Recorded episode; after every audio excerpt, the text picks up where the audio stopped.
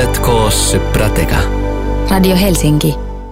Nyt täällä maanantai-kappaleessa meillä on päivän vieras. Tervetuloa sommelier Taneli Lehtonen. Kiitos paljon. Kiitos kutsusta. Ja tämä sommelier-termihän on aina sellainen, musta tuntuu, että ihmiset kaikki tietää, että sillä on viinin kanssa jotain tekemistä, mutta musta tuntuu, että monikaan ei tiedä, mitä se tarkoittaa. Onko sulla sama kokemus? No ehkä niin kuin nykypäivänä se on alkanut vähän yleistymään, että ihmiset tietää ja osittain ne myöskin sitten vähän pelkää sitä sommelieria, että sitä ei uskalla pyytää pöytää ja kertomaan niistä tuotteista. Että sitä vartenhan se siellä on niin kuin ennen kaikkea, että tuota, vastaa sitä juomatuotteesta, mikä sitten jokaisen ravintolalla on. Niin. Niin, eli lyhyesti, eikö, vi, niin kuin on jonkin tyyppi niin kuin viiniasiantuntijako? No kyllä, ja siihen tietysti työhön niin ne ei pelkästään viini, vaan niin kuin kaikki, kaikki juomat, mitä on mahdollista. Et, et puhutaan sitten alkoholittomista tai mehuista tai teestä tai mistä tahansa. Tietysti se ruokatuntemus pitää olla eri valmistusmenetelmien, niin kuin, miten ne vaikuttaa ruokaan, niin pitää tietää, että se ei ole pelkästään se viini, jos se juttu. Niin, eli tavallaan hyvin monipuolisesti täytyy tietää ruuasta, juomasta ja niiden yhdistämisestä. Just näin, just näin. Ja tietysti sitten sitten sommelieri on kanssa sellainen, että pitää vähän osata lausua eri, eri maiden kieliä ja olisi hyvä niin osata vähän ranskaa ja italiaa ja espanjaa ja mm. näin, että pystyy lause, la, tota, lausumaan ne viinit oikein, että se luo sitä uskottavuutta entistä enemmän sitten kanssa. No miten hei Taneli Lehtonen, miten sommelieriksi tullaan?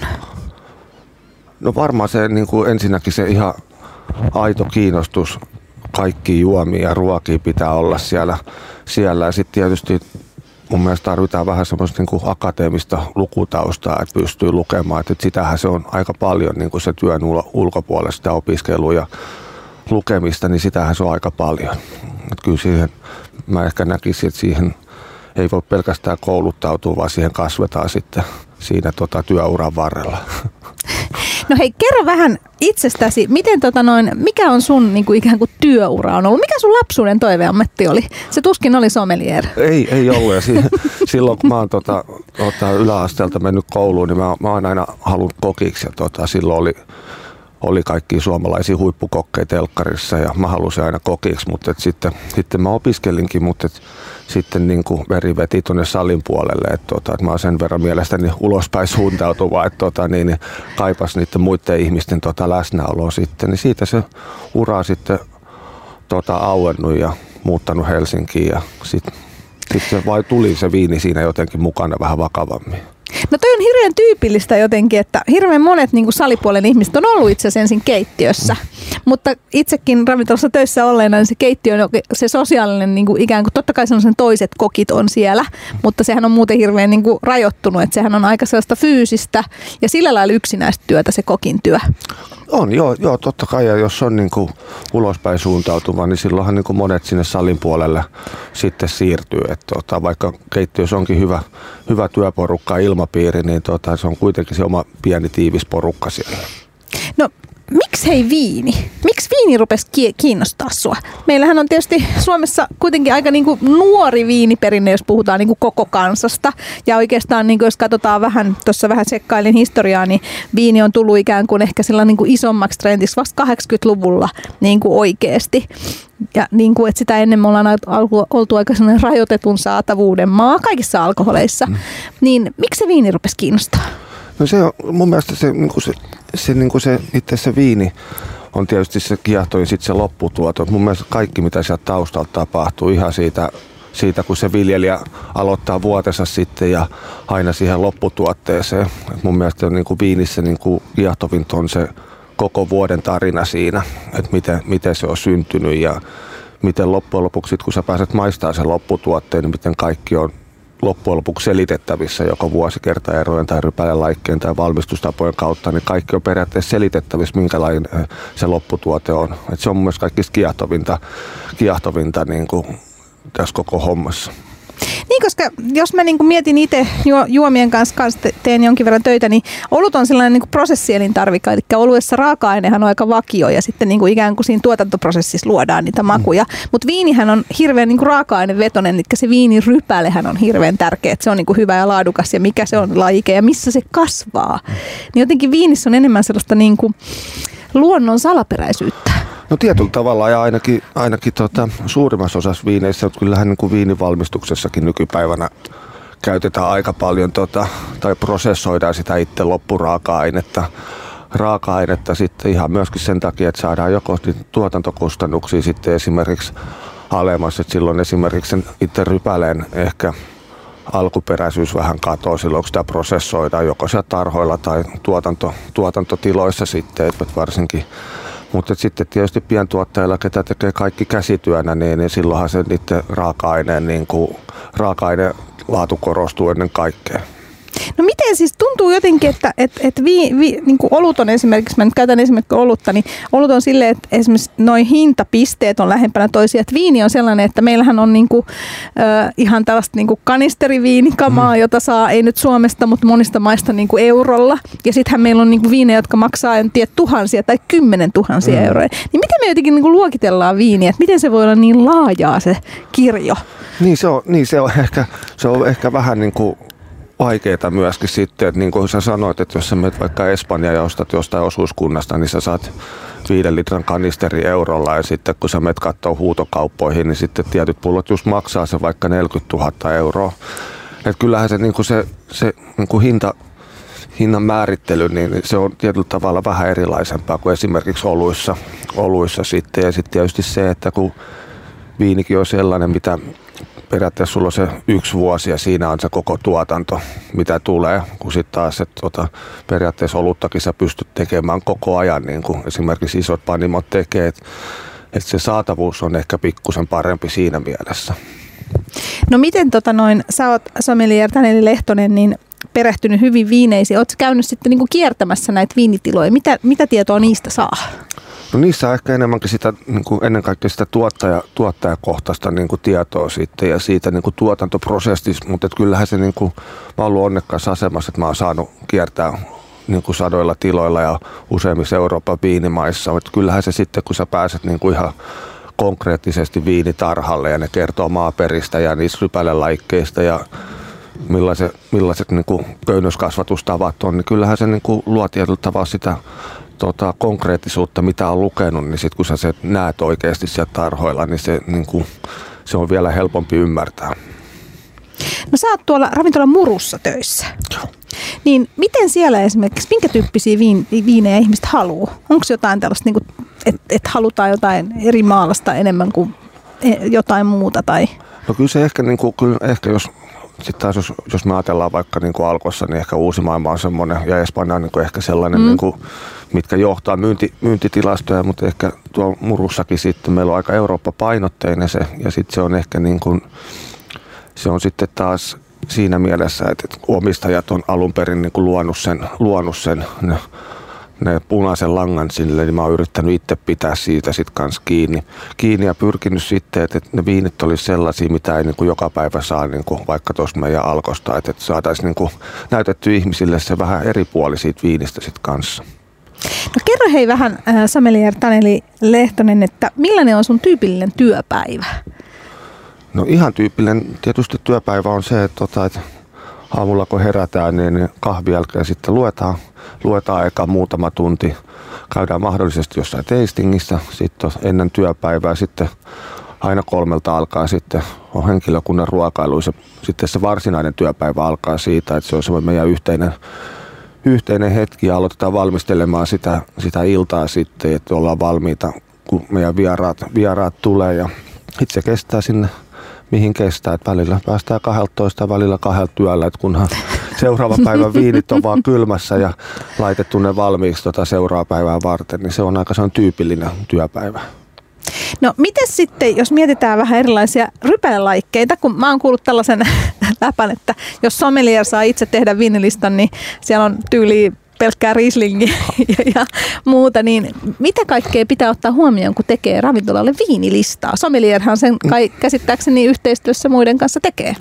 No, tärkeintä, mikä on ehkä välillä ollut jopa ongelma, kun rakennetaan viinilistoja, niin ne viinilistat rakennetaan itselleen, ei sitä vierasta varten. Se on ensimmäinen virhe, mitä tehdään. Eli se viinilista palvelee sitä ruokatuotetta ja sitä ravintolaa, mikä, mikä sen konsepti ikinä onkaan, niin se pitää niin kuin ajatella sitä vieras tuota, tai vieraslähtöisesti. Että sä, onhan se kiva olla vaikka sata riislingiä, jos siltä tuntuu, mutta mä en tiedä palveleeko se sitten Toki jos sulla on saksalainen ravintola, missä myydään makkaraa ja sauerkrauttia, niin totta kai sitten kannattaa mm. olla sata riislingiä niin kuin listalla, mutta muuten niin kuin, kyllä se pitää ottaa niin kuin asiakaslähtöisesti se juttu. Ja mullakin on paljon viineen listalla, mitkä, mitä asiakkaat haluaa ja sitten pyritään niin kuin etsimään niitä. Ja vaikka se nyt ei ole mun lempirypäle, mutta mä pyrin löytämään mun mielestä parhaimman tuotteen sitten sille listalle, että se palvelisi meidän asiakkaita. No millaisia viinejä sun mielestä suomalaiset tykkää juoda? No varmaan ehkä niin kuin tällä hetkellä, niin, tällä hetkellä niin, niin ihmiset ehkä vielä toistaiseksi niin haetaan vähän enemmän konsentraatioita ja semmoista ehkä tiettyä makeahkoa hedelmää vaikka punaviineissäkin. Punaviineissäkin ja yleensä kun aloitetaan viinin tota, juominen sitten jossain iässä, niin yleensä aloitetaan semmoisista puolikuivista ja puolimakeista viineistä, niin valkoisissa kuin punaisissa, ja sitten siirrytään semmoiseen kuivempaan tyyliin, mutta kyllä me edelleen haetaan semmoista aika isoa konsentraatiota useasti. Ja jotenkin kuitenkin tuntuu, että, että Suomen viinimaailmassa, niin kuin maailman viinimaailmassakin, niin aina niin kuin kuivempi on hienompaa. Niin mihin sitten puolimakeita ja esimerkiksi puolimakeita viinejä, niin kuin, mihin ne sopii? Kun jotenkin tuntuu, että ihmiset niin kuin hirveästi silleen kuitenkin sitten ainakin terminä väheksyy niitä. Niin, ehkä niin. Haetaan ehkä enemmän nykypäivän varsinkin, kun Suomessakin on kehitytty viinikulttuurimaana niin kuin ihmisen kymmenen vuoden aikana ihan, ihan huikeasti tai viimeisen 15 vuoden aikana, niin mutta lähinnä ehkä toiset puolikuivat, puolimakeet viinit, niin, niin niitä ehkä enemmän käytetään sitten niin kuin ruokalähtöisenä juomina, juomina että et, et muuten haetaan sitä enemmän sitä kuivuutta sieltä sit, mutta kyllähän niin kuin jälkiruokien kanssa ja tota, puolimakeet viinit ja makeet viinit toimii ihan, ihan niin kuin tuskaisen hyvin mutta sitten pitää myöskin muistaa, että on paljon ruokia, missä ei ole sokeria, vaan siellä on paljon makeita elementtejä. Että se pitää aina muistaa kanssa, että, että jos sulla on vaikka juureksi ja tällaisia, nehän on luontaisesti makeita, vaikka ei niissä sitten taas, vaikka ei ole lisätty sokeria, mutta tämmöiset on ihan hyvä ottaa aina huomioon valitessaan niin niitä puolikuivia, puolimakeita viinejä. Viinejä on hyvin paljon erilaisia. Siis niin kuin mennään, tavallaan ensinnäkin on valkoviiniä ja on roséviiniä ja on erilaisia kuohuviinejä, niiden alalajeja on punaviiniä. Niin tota, jos me mietitään viinimaailman trendejä, niin mitkä on nyt niin kuin in? No jos me katsotaan, jos ajatellaan nyt niin kuin vaikka Pohjoismaita ylipäätänsäkin, niin, niin voidaan katsoa ehkä Pohjoismaita, niin tietysti tämmöiset niin kuin naturaaliviinit, luonnonmukaiset viinit on niin kuin aika, aika isona trendinä ja jos mennään vaikka, jos mennään vaikka Tanskaan käymään, niin siellä on niin kuin suurimmassa osassa ravintoloissa ainoastaan naturaaliviini, että sun on vaikea jopa saada vähän semmoista niin kuin perinteikkäämpää tuotetta. tuotetta. Ja kyllähän se on Suomessakin tullut ihan selkeästi esille. Ihan, ihan niin kuin siinä mielessä, että maahan tuettu aika paljon niitä nykyään, että meillä on paljon laajempi, laajempi valikoima sitten taas, niin, niin, niin, niin tota, kyllä, kyllä se on ehkä semmoinen, mikä tällä hetkellä trendaa maailmalla, että ei pelkästään Pohjoismaissa, vaan maailmalla. Hei, kerro vähän kuuluille, kun mun mielestä kaikki ei välttämättä tiedä, että mitä on nämä alkuviinit tai natuviinit tai naturalviinit, koska musta tuntuu, että tämä on myös sellainen termi somelierin lisäksi, että kaikki ei niin kuin välttämättä tiedä, mitä se oikeasti tarkoittaa. Niin, no se on ehkä, se on tietyllä tavalla myös vähän semmoinen häilyvä raja siinä mielessä, että me puhutaan tämmöisistä uh, viineistä, mihin tuota, tuottaja ei halua hirveästi koskea, eli lähtee sieltä tarhalta, että ei käytetä mitään kemiallisia kemiallisia lannoitteita tai aineita. Ja viinin käyminen tapahtuu luonnon hiivoilla, mitä rypäleissä kuorissa tuota, luonnonmukaisesti. Ja samoin sitä aika kevyesti suodatetaan niitä useasti, että ne saattaa olla pikkusen sameita, sameita. Ja sitten tietysti on oranssiviinit, missä käytetään valkoviinin kuori, että saadaan niistä just nimensä mukaisesti oranssiviinejä. Että nämä on ehkä niitä ääripäitä, nämä ehkä sameet, sameet viinit, viinit ja sitten tietysti myös jos ajatellaan, että naturaaliviini on myöskin maailmalla huipputuottajia, ketkä tekee niin sanotusti naturaaliviini, mutta vähän myöskin sit suodattaa niitä näin. Että et se on ehkä naturaaliviini, niin se on ehkä enemmän niin kuin elämäntapa sitten taas näille ihmisille. Niin ja tuntuu, että tämä on vähän kans just silleen, että se raha, raja on vähän niin kuin veteen piirretty viiva, mm. että mikä on niin kuin tavallaan, että miksi sä nimeet sen, että että et onko se niin, kuin, niin sanottu natuviini vai onko se niin, kuin, niin sanottu, tämäkin on vaikea, onko mä sanoisin nyt tavallinen viini vai niin, miten no, mä sanon? Niin, kun just se, että sen takia mäkin tota, meilläkin on aika vähän naturaaliviinejä, semmoisia ihan tämmöisiä, niin kuin, mitkä trendaa tällä hetkellä, mutta sitten kyllähän meidän listalla on erittäin paljon niin kuin, tämmöisiä vähän moderneja naturaaliviinejä sitten taas siinä mielessä kanssa. Että se, niin kuin mä sanoin, se on vähän semmoinen häilyvä raja, pitää aina vieraat kysyä, että kumman tyylistä ne haluaa. No mites jos mietitään sitten ihan mennään sinne takaisin sinne perinteisten viinien, tavallisten viinien maailmaan, niin mit, mitkä, onko jotain rypälilaikkeita tai jotain, jotain tavallaan makutyylejä, jotka tällä hetkellä viinissä niin kuin trendaa erikoisesti?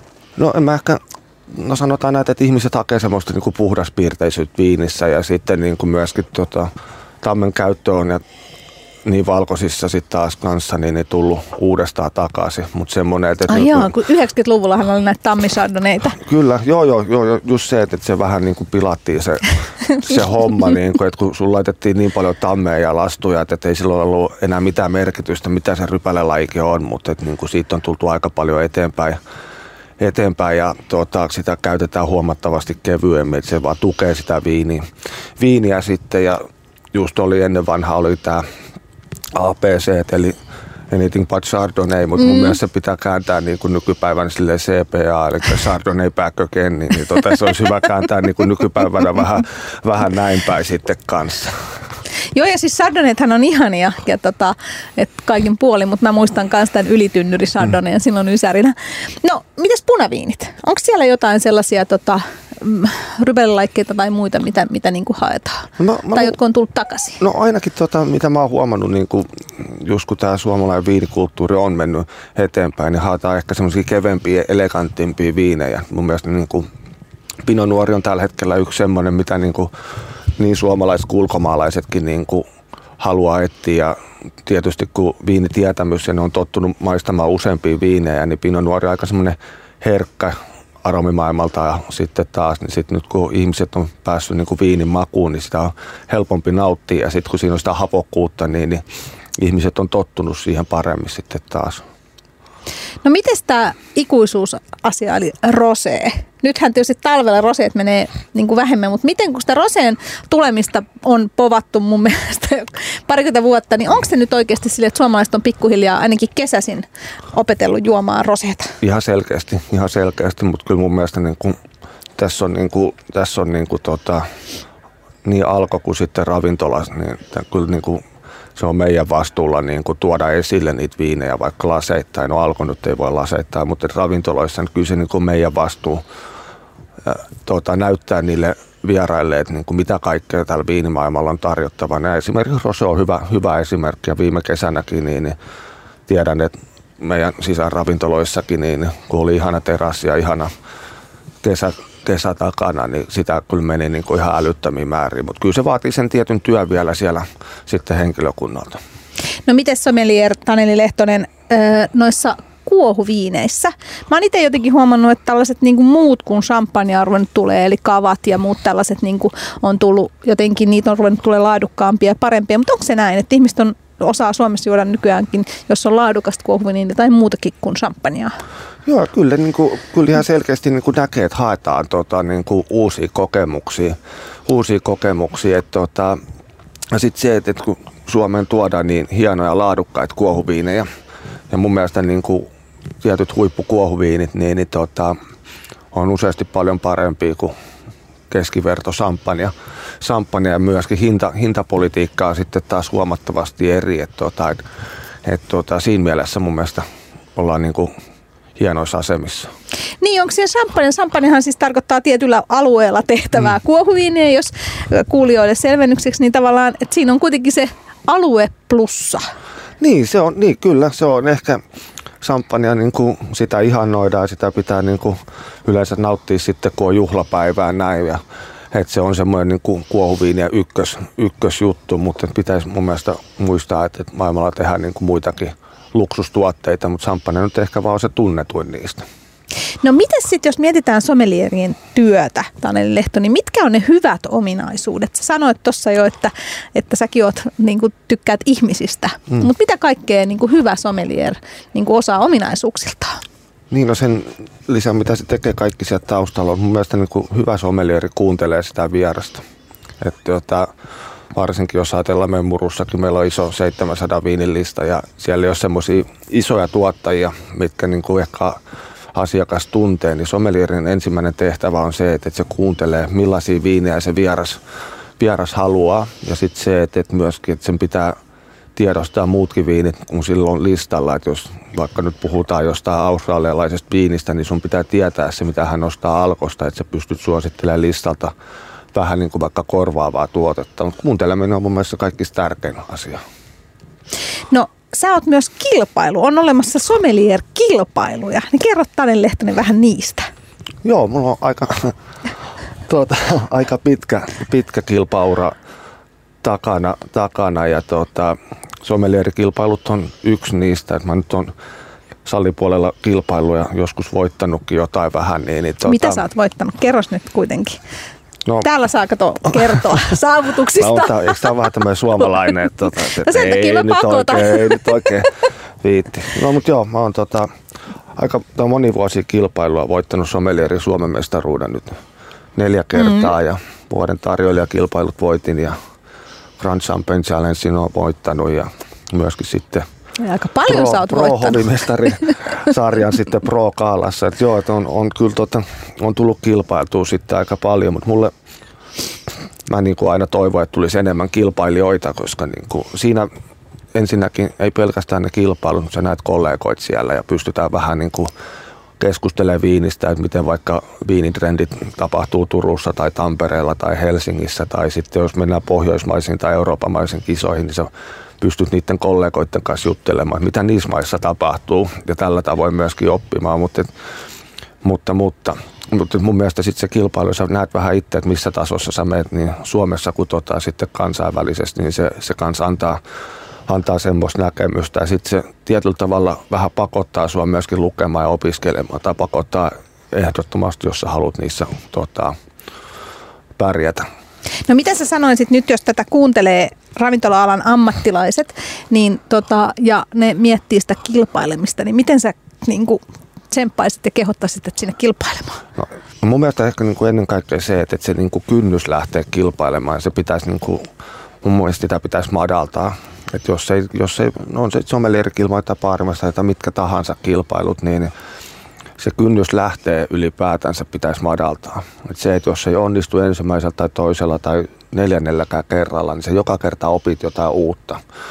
uutta. Että et se, se niin kuin, että semmoinen heittäytyminen siihen ja mennä katsomaan, vaikka sä et ole yhtään viinikirjaa lukenut, niin, niin tota, meet sinne ja katsot, että, niin kuin, että mitä siellä kysytään, mitä siellä tehdään.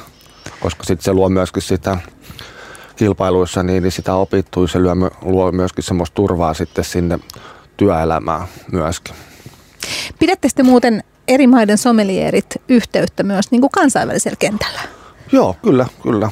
Mä oon ollut onnekas, että mä oon saanut kiertää Pohjoismaissa ja nyt olin Kyproksellakin edustaa Suomea Euroopan mestaruuskilpailuissa ja kyllä me pidetään yhteyttä. Ei nyt ehkä ihan viikoittain kuukausitasolla, mutta kyllä, kyllä me pidetään yhteyttä yhteyttä. Että ne on semmoisia kansainvälisiä kavereita sit kanssa, että kun niihin tutustuu tuolla tuota, kilpailuissa niin, tai jossain viinitiloilla, niin no, niistä, kyllä niistäkin tulee kavereita. No miten sä näet tavallaan ikään kuin tämän tulevaisuuden nimenomaan, jos mietitään niin kuin ravintolassa sitä ruoan ja juoman yhdistämistä ja niin kuin sommelierin työtä. Onko se sellaista, että kuluttajat osaa koko ajan? Mun fiilis on siis se, että kuluttajat nykyään kuitenkin itsekin osaa aika paljon. Eli ne on niin kuin paljon valistuneempia jotenkin niin kuin viinistä, oluesta ja ruoasta ja kaikesta kuin ennen. Joo, se on ihan, ihan totta. Ihmiset lukee kanssa niin kuin vapaa-ajalla. Ei ehkä samanlaisia määriä kuin joku vaikka meikäläinen, mutta tota, mutta se on ihan totta, että asiakas on tosi valveutunut ja sen takia se myöskin vaatii sommelieriltä sitä, että opiskellaan. Että tota, et ei saa käydä niin, että siinä vaiheessa kun asiakas tietää enemmän kuin sommelieri, niin sitten se vähän niin kuin sit, sit se ei palvele enää sitä asiakastakaan mun mielestä. Et, et, mutta et se on hienoa, että asiakas on valveutunut ja ne tietää niin ruuasta kuin juomasta ja ne tietää mitä ne haluaa ennen kaikkea. No miten sä näet oman työn kehittyminen? Mitä kaikkea on vielä, mitä sun pitäisi oppia? Sähän osaat vaikka mitä jo. No, kyllä, tässä, niin kuin, kyllä tässä saa niin kuin, koko ajan niin kuin, lukea ja että pysyy niin sanotusti aaloharjalla ja tietää, mitä, mitä viinimaailmassa tapahtuu. Ja, tota, jos ajatellaan, että 7 miljoonaa hehtaaria on viinitarhoja keskimäärin maailmassa, niin jokaisessa pitäisi vähän jotain tietää. Että kyllä tässä niin pikkusen on vielä työsarkaa, että, tota, että, että päästään siihen, siihen tasolle. Että toi, mutta että en mä tai mun mielestä mä oon sanonut, että ei pelkästään sommelieri, vaan kaikissa ammatissa, niin, niin se kehittyminen ei saa niin kuin pysähtyä, että aina, aina on jotain uutta opittavaa. No missä sua voi seurata? Jos joku haluaa sua tuolla seurata, niin missä sua voi seurata? No esimerkiksi Instagramissa voi seurata, että mitä mä, mitä mä aina touhuilen. Ja se on aika tuommoista ehkä viiniorientoitunut. Kyllä mä välillä laitan sinne jotain muutakin, mitä mulla tapahtuu sitten elämässä vapaa-ajalla. Niin että ei, se ole, ei, ei se ole pelkästään että satoi kuvia viineistä, mitä mä oon maistanut, vaan siellä on vähän, vähän kaiken näköistä. Kiitos oikein paljon Kiitos vinkkeistä paljon. ja haastattelusta sommelier Taneli Lehtonen ja tämän koko haastattelun voit kuunnella jälkikäteen Radio Helsingin sivuilta joko koko, osana koko ohjelma on demandina tai sitten ihan erillisenä podcastina, missä on pelkästään sommelier Taneli Lehtosen haastattelu. Kiitos. Kiitos paljon.